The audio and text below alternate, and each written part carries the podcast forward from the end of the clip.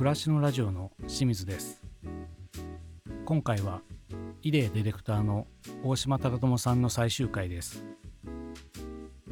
前回はインタビューウェブマガジンライフサイクリング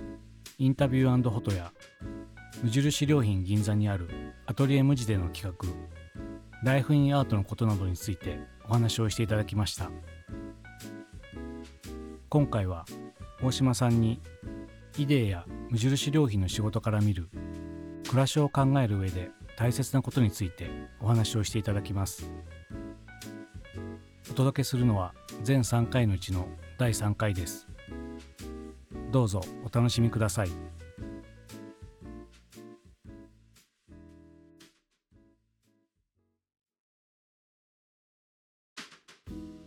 今いろいろお仕事の話聞いてきましたけども、はい、まあ、その中で結構暮らしのことがやっぱり出てきていて改めてここでは暮らしってどういうのがいいのかなとか暮らしをしていく上での基準みたいなものって大島さん自身がどういうふうに考えているのかをちょっと聞きたいなと思うんですけど、うん、暮らしの中で大切にされていることとかこういうふうにありたいみたいなのって何かありますか？そうですね。なんかやっぱり自分の暮らしの中で使うもの、うん、飾るものっていうのはぱりこう妥協したくないっていうか、うん、やっぱりこれがいいって思うものを自分の身近には置いておきたいし、うん、それが多分その人の個性というか、らしさなのかなっていうふうには思うので、なんかそこの辺りは本当に消耗品とか、うん、まあ100円ショップにも行きますけど、はい、その中でもやっぱりできるだけこう自分の中でこれがいいよなって思うのを選択するっていうことはしてますね。うん、アートとかもちろんそういうものもそうだけど、同じ考え方でいろんなものを見てるってことです。か、うん、基本はそこはねあの洋服もそうだし、うん、あとは食べるもの、もちろんねどうしても時間がなくてっていうタイミングはなくはないんですけど、うん、食べるんだったらやっぱりこういうものがいいよねっていう、やっぱりきちんと人の手で作ったものが食べたいよね、まあ普通にシンプルにみんなそうだと思うんですけど、うん、なんかそこに対しては意識的でありたいなというふうには思ってるって感じですかね。その時々でいろいろやっていくと見えてくるものとかなんか変わっていくみたいなのあるんですか、うん、なんかたまにその大学の講演でお話しする時に質問で「どうやったらバイヤーになれるんですか?」とかなんかやっぱそういう話ってまあ質問としてあるんですけど、はいうん、まあ、今って本当に見たことがないものって、うん、なかなか世の中にないと思うんですよね。どっかで見たことあるとか、映像とか含めて、こんなのまだあったんだみたいなことって言ってもそんなにない中で、うん、じゃあそのバイヤーとしての価値って何だろうと思うとやっぱりその人の選ぶ感覚と、それをどう組み合わせるかの編集力なのかなって思うんですよね。で感覚っていうところで言うといかに自分が好きなものっていうのをこう明確にできて自分の中できちんと理解できてるか。何にでも自分にとっってこれがベストって思うものをやっぱり選択をするっていうことを日々やるっていうことかなと思っていてそれはね本当にアートで左の作品と右の作品どっちがいいかなっていうこともあるとは思うんですけど、まあ、それだけじゃなくて本当にトイレットペーパー一つ選ぶのも、もちろん価格っていうのはあるとは思うんですけど、じゃあその機能性とあとはそのパッケージのデザインとか、あとねエコかどうかとか、そういう背景的なところも含めて、なんかそれをもって自分がベストだって思うものを選択をすることで、それを重ねていくことでなんとなくこう自分の中で好きなもの、好きじゃないものみたいなものが、なんとなくぼやっと分かってくるんですよね、なんか自分の経験で言うと。でそれを重ねていくと自分が好きなものっていうのがよりなんかはっきりしてきて、まあ、バイイングをする時に自信を持って自分はこれが好きですって言えるとか、これは自分がいいと思うみたいなことって言えるようになるかなって思うのと、あと編集力っていうところでは、僕はできるだけ引き出しを多く作った方がいいんじゃないかって思っていて、どうしても好きなものに対しては深掘りしたくなるし、その周辺のものってどんどんどんどん情報として知識を得たいなって思うんですけど、一見関係ないこともできるだけ引き出しを持っていた方がいいなと思ってるんですね。でそれは企画を考える時に、まあ、先ほどの全く見たことないようなものって世の中にもあんまりないですよねにちょっと似てるんですけど、やっぱり企画自身もあまり体験したことがないような企画ってかなり限られてるなと思っていて、で結局はそれをどう編集してものの企画だったとしたら、編集して提案するかなって思った時にやっぱりその主役になるものの周辺のものの組み合わせだと割とこう想定内になる、うん、まあもちろん技術的なこととかじゃあコピーでね見え方が変わるとかいろんな条件はあるとは思うんですけど、うんはい、一般的に。うんうん、でそれを真逆のものと組み合わせるとやっぱりまた何か違った見え方だったり価値みたいなものが生まれることってよくあるなと思っていて、なので僕は本当に衣食住いろんなものに興味があるしまあ本当に自分が好きなものだけじゃないものも、なんか知りたいなって思えば調べるし、掘り下げたいなって思うしなんかそういうことは今でも自分もできるだけ引き出して持っておきたいと思うので、講演とかでは若い人たちに対しては、なんかそういうことをすることで自分らしさが養えるんじゃないかっていうことは伝えてますね。はい、結構暮らしにとってもその要素って大きいってことですよね。うん。うん、まあそれがらしさ。らしさ、はい、うん、だなって思ってます。よくこの無印良品も豊かな暮らしとかって言い方もするけども、はい、豊かっていう言葉の中に何があってどういうものかっていうのが意外とこう漠然としてて、うん、分かりにくさもあるなと思うんですけど、はいはい、自分らしさっていうのはありますよね。うん、うん、だと思いますね。お金持ちになって贅沢になってっていうのも物質的な豊かさっていうのはどうしてもすぐね思いつきますけどそうではないっていうところが今の話聞いててなんか感じたんですけど、そうですね。どうしても豊かな暮らしって言われた時に想起するのが、まあ、例えば湾岸のタワーマンションのペントハウス。で高級なかなり大きなレザーソファーに座って、うん、シャンパングラスなのかワイングラスなのかを揺らすみたいな。のがまあうん、豊かな暮らしって思う方もいるかもしれないんですけども、なんかそれってなんか自分の中では本当に贅沢な暮らし。あ贅沢な、僕らが伝えていきたいことっていうのは、うん、そっち側ではなくてどちらかというと優雅な暮らし、うん、優雅な、はい、贅沢はまあ正直お金があれば実現ができる暮らし、でも優雅っていうのはその人の意識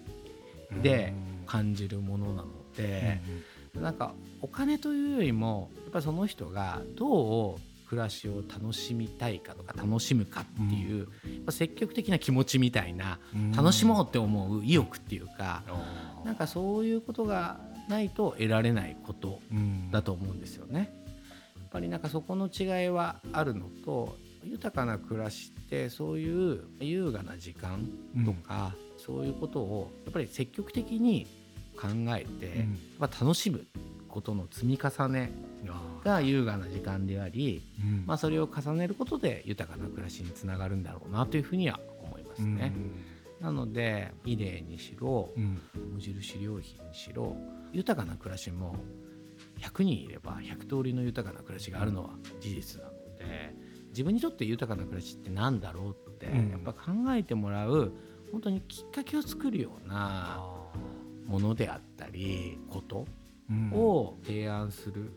ことなんだろうなっていうふうには思います役割としてはね。うん、うん、でその上でアートを提案したり、うん、家具を提案したりベッドシーツを提案したり、うん、収納ケースを提案したりするのか、パジャマを提案したりするのかなんで100人いたら100人の人に買ってもらわなくても正直いいんじゃないかと思ってるんですよ。ただその選択が本当にその方がこれが自分にとって豊かじゃないって思って選択しなかったのかどうかっていうところかなって思っていて、はいはい、なんかそれってちゃんと自分の中で好きなものっていう大事にしたいものとか、豊かだなって思うことが明確にあってその範疇の中では選ばれなかったことであればそれは仕方がないことだと思うんですよね。それはもう皆さんね黒い服が好き赤い服が好きと同じようにそれが個性だと思う。んで、うん、そういうことを考えてもらった上でできるだけたくさんの人に響くようなものやことを提案するっていうのがブランドの役割なのかしらって思ったりします。なるほど、うん、無印が作ってるものってそう豊かにする暮らしを支えるものなのか、もしくはなんかそうじゃないのかと思ってたんですけど、はい、今聞いててそういうのを考えるきっかけを作る存在としての商品だったりものがあって、うん、それはイコール支えるものにもなっていくみたいな,、なんかいろんな面がその商品とかものとかアートにはあるんだなっていうのがなんか面白いですよね。そういうことを今後も大島さんは企画をいろいろ考えてやっていく感じですか？そうですね。あのー、これって染色家のね、うん、柚木三郎さんの草の根運動って呼んでる活動なんですけど、アートで日常を良くするみたいなことをテーマに掲げて、うん、それこそ柚木三郎さんと2014年ぐらいから暮らしの中でもっともっとアートを楽しんでもらえるような提案をしていくっていうことって、うん、結局自分の好きなものっていうのをやっぱり考える考えてもらうきっかけを作るとか、うん、豊かな暮らしって何だろうって考えてもらうことにすごくつながる活動なんですよね。それを柚木さんとやってるものはアートっていうのをテーマにしていて、うん、でイデアだともう少し広いライフスタイル全般からなんかそういうことを感じてもらえたり考えてもらったりするきっかけを作るっていうことをやっております。ライフサイクリングとかまさにそういう活動、ね、あそうですね、うん、はいあれはいろんないい暮らしをしてる人たちを見てもらって、うん、自分にとっていい暮らしってなんだろうって考えてもらう。う、うん、でもこれからイデーとして無印としてそういう気づくきっかけをどのぐらい用意できて提案できるかみたいなところが、はい、なんか、ね、大切だし、そこに面白さがありそうですよね。そうですね、うん、本当にコロナもあったし、うん、暮らしに対しての意識って以前に比べると随分と変わっただろうし、うん、あとは、ね、SNS っていうことがやっぱりこうね自分の暮らしを発信することって最近若い方たち結構やってるじゃないですか。はいはい。自分たちにとっていい暮らしってなんだろうっていうのを多分考えながらやってるのかなって思うと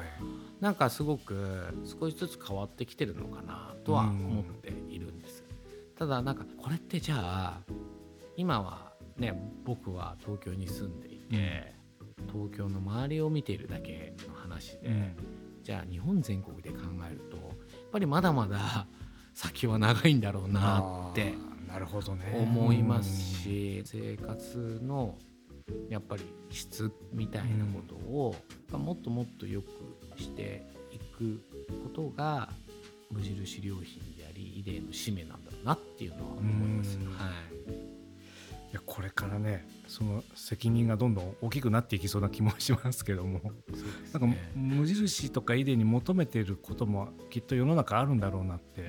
感じることもあるんで、それがね。すごくあると思います、うん、それが特殊な存在だなとも思うんですよね。他のブランドになかなかないことだったりするんで、はいうん、それに対して無印がどういう回答イデアがどういうものを提案するかみたいなのは、うん、ね、楽しみでもあり、うん、それがなんかこう社会を緩く変えていくようなきっかけになっていく可能性がねありますから。やりがいのある仕事ですよね、うん、まあ本当に無印良品の強みって、僕は総合力だと思っていて衣食住あるって確かに他のブランドを見渡した時に、うん、じゃあ衣食住をきちんとやってるブランドってどれだけあるんだろうって思う。とあんまりないんですよ、うん、でもそれをやってるっていうことはすごく強みだと思うし、うん、説得力もあると思うんですよね。確かにねおっしゃる通りですね、うん。一見同じ空間にそういうのいろいろあるけど、うん。全部違う人たちがやってるのが集まってるだけっていうのをいっぱいよく見るけど、うん。一人称でやってるっていうのは人称なんでん。全体の統一感はあるし、うん。何を伝えたいかとか大事にしてるかって衣食住全部で言えるってすごく強いと思うんですよね。うん。なんかそこは本当に強みだと思うし価値なので、うん。なんかそこをもっといい形で伝えていけるといいのになって思いますね。でも今の視点って大島さんがイデーにいたからこそだし途中で一緒になってやうん一番近くで見てたからこそうん出てくる発想だなって今すごい思いました。ああそうですか。うんね、そういう大島さんがねこう何かをやっていくからこれから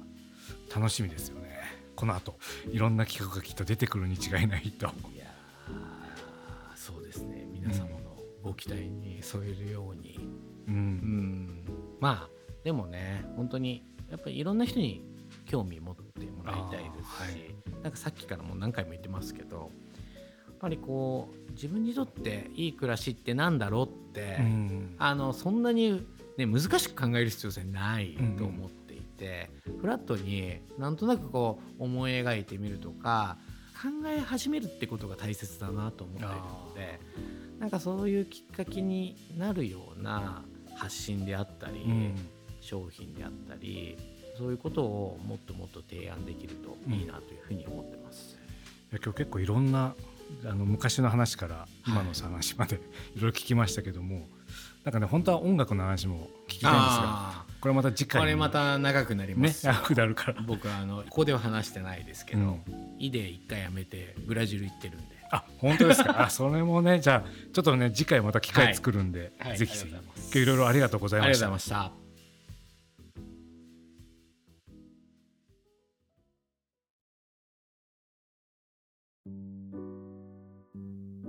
いかがでしたでしょうか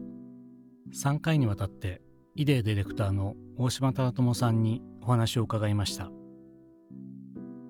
1980年代に誕生したイデーと無印良品それぞれに持つブランドイメージは異なりますが今は一つの会社となっています。このことは昔のことを知っている人ほど驚かれること。しかし大島さんの話を聞くとイデーや無印良品も一人一人の暮らしを良くしたいという思いがあることに気づきます。美意識のある暮らしをコンセプトにするイデー感情い暮らしを提案する無印良品。使われている言葉は違えどどちらも自分にとって心地よい暮らしのことを言っているように思います。どちらかではなくどちらの視点も持つことで自分らしさのある暮らしを作ることができるのではないでしょうか。そしてその土台にあるものそれが大島さんのおっしゃった自分の中の好きという感性を持つことなのだと思います。今回お届けしたのは全3回のうちの第3回です。この後もその他の番組をお楽しみいただければと思います。それではまたお会いしましょう。